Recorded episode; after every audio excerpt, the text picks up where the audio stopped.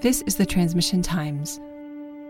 In Singapore in January, we were hearing stories of a virus that had started in Wuhan, China, and we are close to China, so we were a bit worried about how that virus was spreading and what it meant for our family.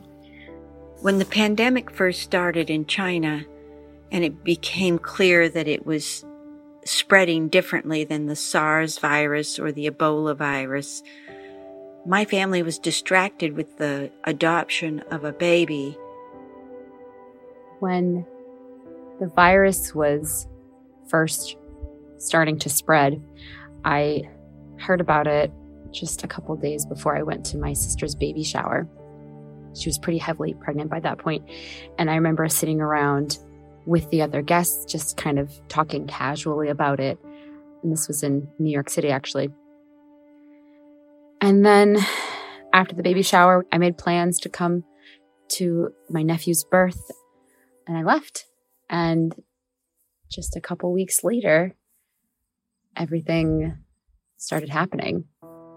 The first cases happened to be in Chinatown from tourists who had come from China and had stopped in Chinatown in Singapore. And uh, it just became like a red zone. Like you just wouldn't go there and you would be safe. And I think that's when we knew it was real, was when it was on the island. That must have been in February, late February. I first realized this pandemic was real after watching a video of an emergency room doctor from Elmhurst, Queens.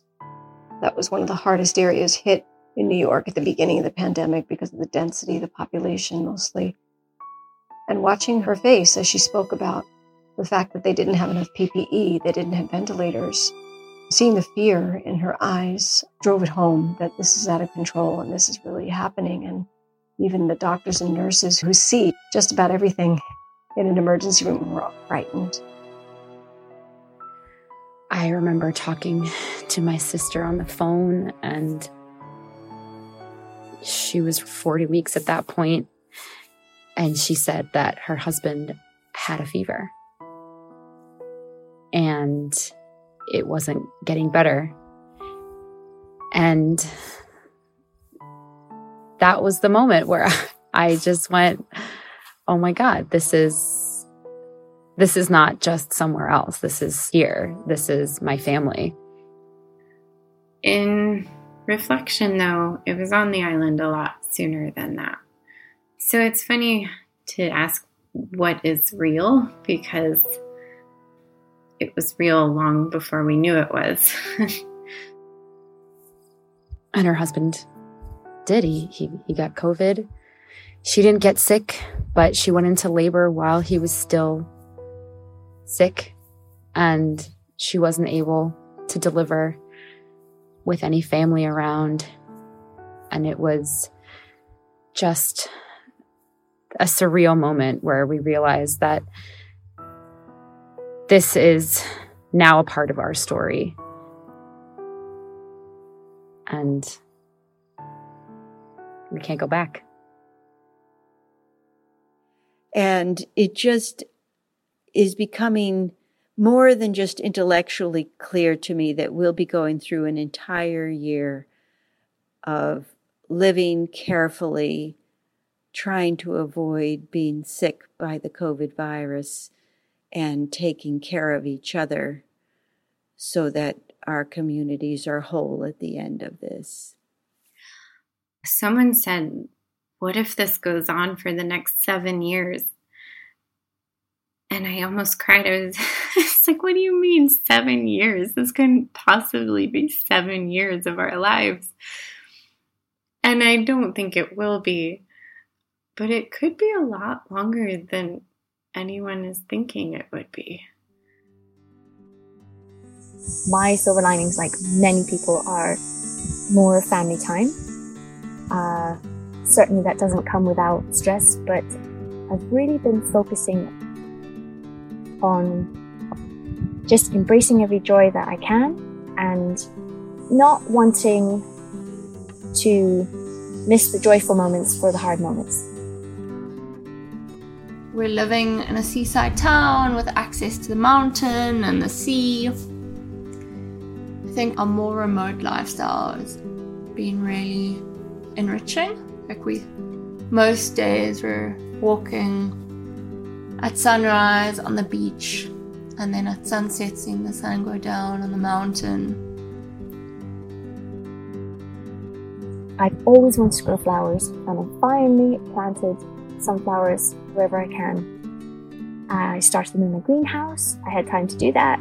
They didn't die because I actually could take care of them. That's exciting. They made it in the garden and now they are towering over my kale and my beans and making me a better gardener for it because I'm called to the garden by the amazing sunflowers in colour. So that's definitely a silver lining for me. It's still a bit of a wild garden, but I love it and I'm thrilled to have so much colour in it this year. This pandemic is such a fickle thing. I think I've got my life under control and that I'm dealing with it and I can be patient and look ahead and it will end at some point and that meanwhile I have arranged everything in my life to make sure that I'll be okay. And then it throws a whammy at me and everything crashes down and it's very, very difficult suddenly. I've never been through anything quite like this. I'm almost 70 and I've been through the deaths of both of my parents. Seven years ago, the death of my husband through cancer. And those things were very difficult, especially the death of my husband. But I've never experienced the kind of sudden depression that hits me with this pandemic. When I think of the future, I actually try to look back a little bit and think about okay, how did I do this before? What needs to shift? What small changes need to happen in order for me to not be afraid to look forward? I came up with a view a couple days ago that I am living in solitary confinement. It's very comfortable. I have a comfortable house. I have enough money to live on. I can eat well. I, I like to cook, and that is one of my pleasures in life. I have work. I'm an artist. I paint. I write. I'm running a nonprofit. All those things are very good. But there's a very dark part of my life that has grown in the last five months, and it's sort of there. And I don't know quite how to handle it. I will work on it because I do that in my life if something is troubling me. But it's a very odd thing, this pandemic.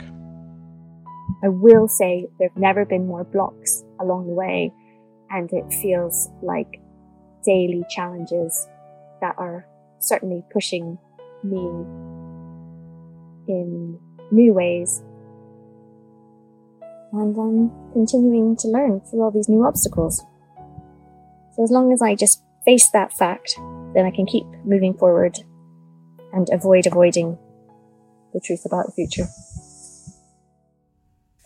I think we've had to learn how to communicate better, more effectively, especially in times of crisis. It's quite easy to communicate when things are going well and everyone's feeling good, and but it's a little bit more difficult when you are under pressure, existential dread, the virus lurking around every corner. Every handshake might be your last. Not sure if the whole world's going to set on fire and burn and die, or just a few people.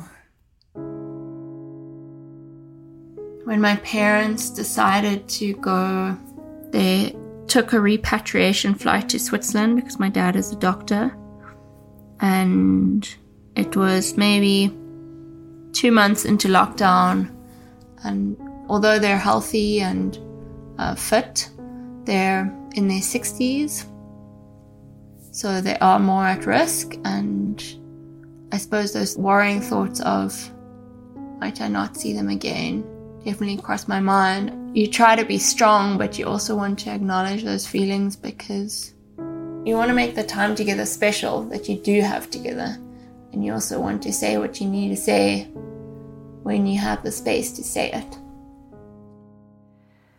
I'm actually thinking about all these people who are not super scared. On one side, it's not good because they can spread the virus and everything, but on the other side, I kind of believe that because of these people, parts of the economy are still going. Because if everybody were like me and we cut down on everything, like I cut my own hair at home, like that's the that's the extent of it.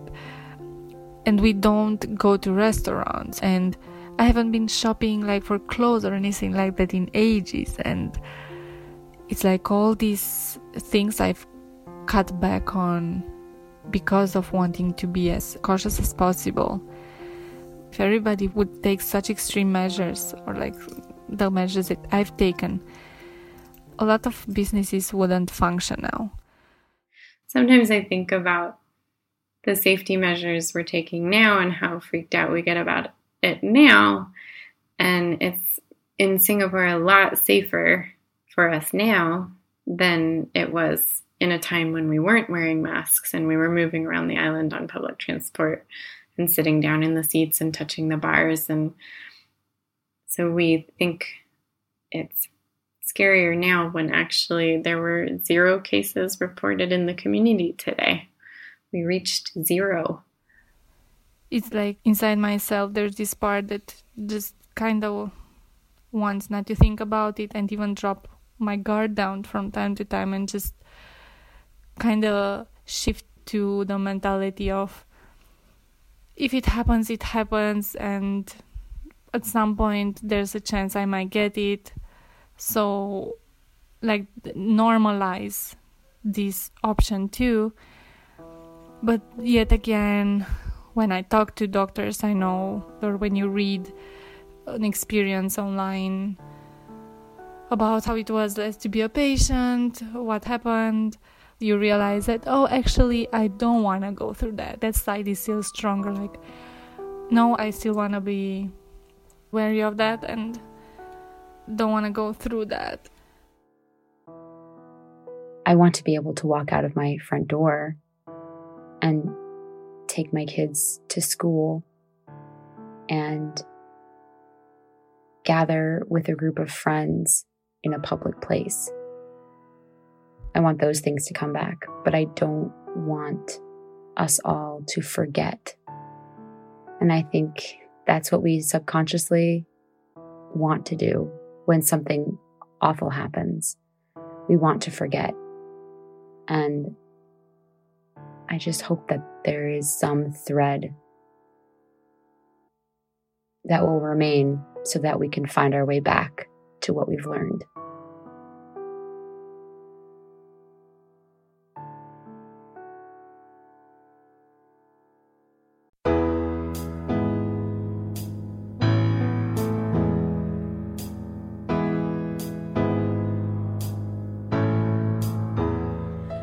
I'd like to say a huge thank you to Christina, Britta, Lauren, Rini, Anna, Lauren, Karen, Lindsay, and Tim, whose voices are coming to you from Maine, New Hampshire, New York, Romania, South Africa, and Singapore. Since the beginning of lockdown, the Transmission Times has been collecting audio diaries from people like you. But there are many stories we haven't heard, and if yours is one of them, we would love to hear from you please send your stories about anything to do with the pandemic and lockdown to us in one of two ways.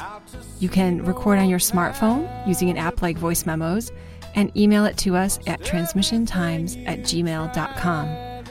Or you can call 847 354 4163 and leave a voicemail. The email and phone number are also on our website, transmissiontimes.org slash join. Thank you so much. The Transmission Times is created by me, Katie Sumro.